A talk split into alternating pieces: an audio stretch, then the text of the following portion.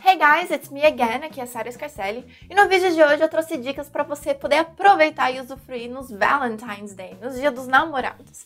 Mas antes eu quero falar com você que realmente quer aprender inglês, que realmente quer conseguir se comunicar e falar inglês livremente. Você pode clicar aqui embaixo para entrar na minha lista VIP, onde eu compartilho bastante conteúdo bem relevante para quem realmente quer ver esses resultados na sua vida. E de vez em quando, bem de vez em quando, eu acabo chamando para participarem dos meus treinamentos, das minhas aulas ao vivo, onde eu compartilho técnicas, estratégias e dicas que realmente fazem a diferença, que você pode aplicar na hora já nos seus estudos no inglês. Eu tenho certeza que vai ser muito proveitoso para você e para você ser convidado para essas aulas, é só você entrar na minha lista VIP e participar, ok? Bom, e sobre o vídeo de hoje, eu trouxe o meu brother-in-law, o meu cunhado, Douglas, que fez esse vídeo lá no Canadá, trazendo bastante conteúdo para você com relação aos Valentine's Day. Let's watch it? Vamos assistir? E aí galera, tudo bem? Douglas de volta. Hoje a gente vai falar de Dia dos Namorados. Dia dos Namorados aqui vai cair dia 14 de fevereiro. Né? E o nome não é Boyfriend's Day, nem Girlfriend's Day, é Valentine's Day.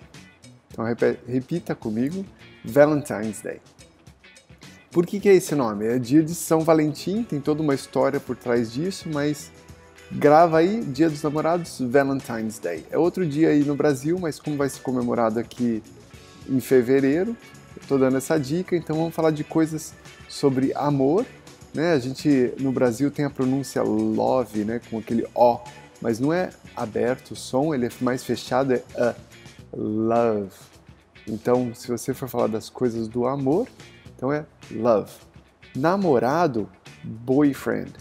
Namorada, girlfriend. Essas duas palavras podem ser usadas só para amigo mesmo, um amigo do sexo masculino ou uma amiga do sexo feminino.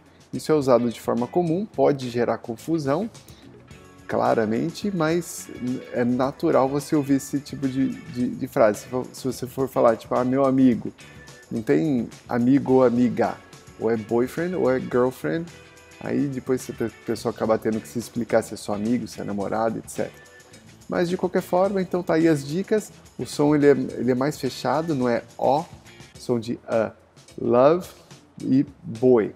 E girl é super fácil, só o som do L que você tem que fazer aquela linguinha assim, oh, girl, para sair direitinho. E friend é normal. Então, boyfriend, girlfriend, Valentine's Day.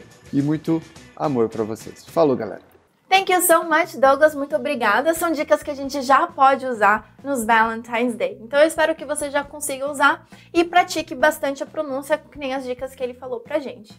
Se você gostou desse vídeo, eu vou pedir para você dar um like, aqui para mim um joinha, e também escrever nos comentários, falar outras palavras talvez que você conheça com relação ao amor, aos Valentine's Day, e te convidar mais uma vez a entrar na minha lista VIP para conhecer todo o conteúdo que eu compartilho para te ajudar nessa sua jornada de conseguir alcançar a comunicação livre no inglês, a sua fluência no inglês. E também, quem sabe, até mesmo participar de algumas aulas, alguns encontros ao vivo que eu faço pro pessoal da lista lá. Bom, é isso aí. Deixa o seu like, o seu comentário e se inscreva no meu canal. E eu te vejo no próximo vídeo. Bye, bye!